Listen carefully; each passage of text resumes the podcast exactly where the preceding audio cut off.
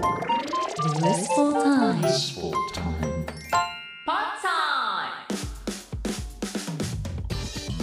こんにちは小林拓一郎がナビゲート ZIP-FM Blissful Time ここからは Pod Time いろんな歴史を駆け足で振り返りご紹介しています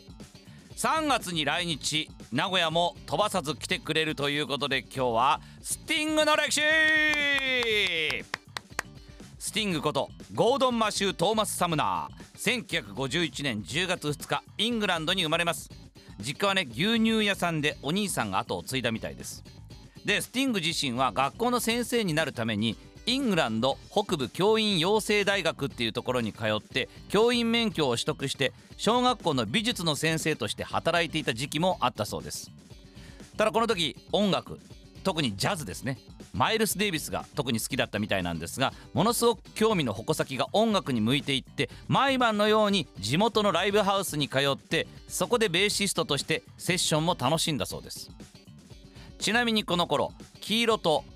黒のしましまの上着を愛用していたことから「お前それ蜂みてえだな」なんていう会話からこのスティングチクリと刺すっていうこのあだ名で呼ばれるようになっていったと。でそれがいつしかステージ名になっていったんですね。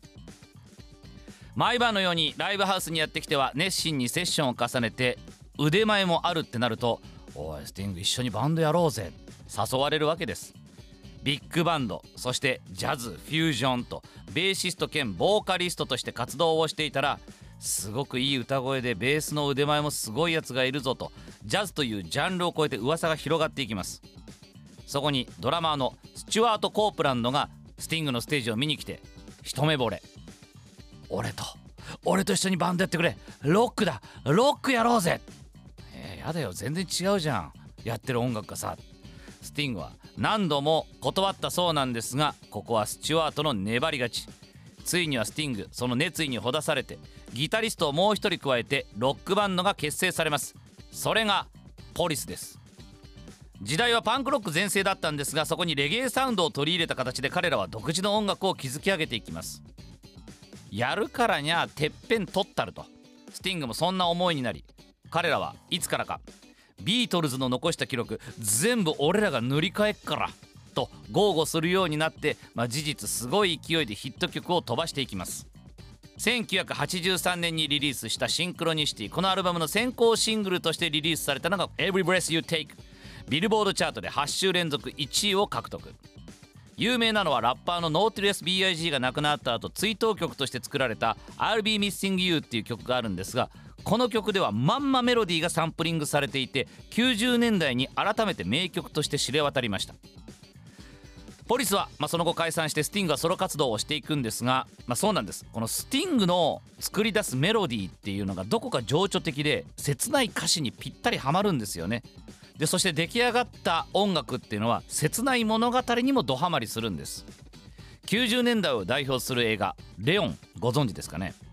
孤独な殺し屋ジャン・レノが演じていたんですけどもこれ一人の少女ナタリー・ポートマンを守りながらこの殺し屋が一人の少女を守りながら人を愛することを知るんですけれども、まあ、殺し屋というなりわいなだけにという切なくも美しい映画があるんですけどもこの映画の主題歌にはスティングの「Shape of My Heart」使われていました。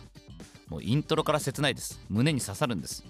でこの曲ではポーカープレーヤーギャンブラーのストーリーを伝えたかったそうなんですね、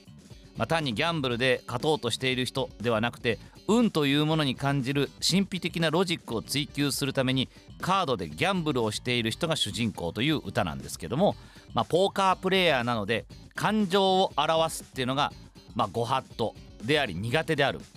でもトランプのマークに込められている例えばハートとかの意味とは違って自分の心の形 Shape of my heart や愛という感情を表現する難しさが常にそこにあるよねってことを皮肉を込めて歌っているっていう歌なんですね、まあ、孤独な男の歌です。まあ、だからこそレオンのような殺し屋のこの孤独な殺し屋の物語にもハマるわけです。そしてこの曲もまた多くのアーティストにサンプリングされております。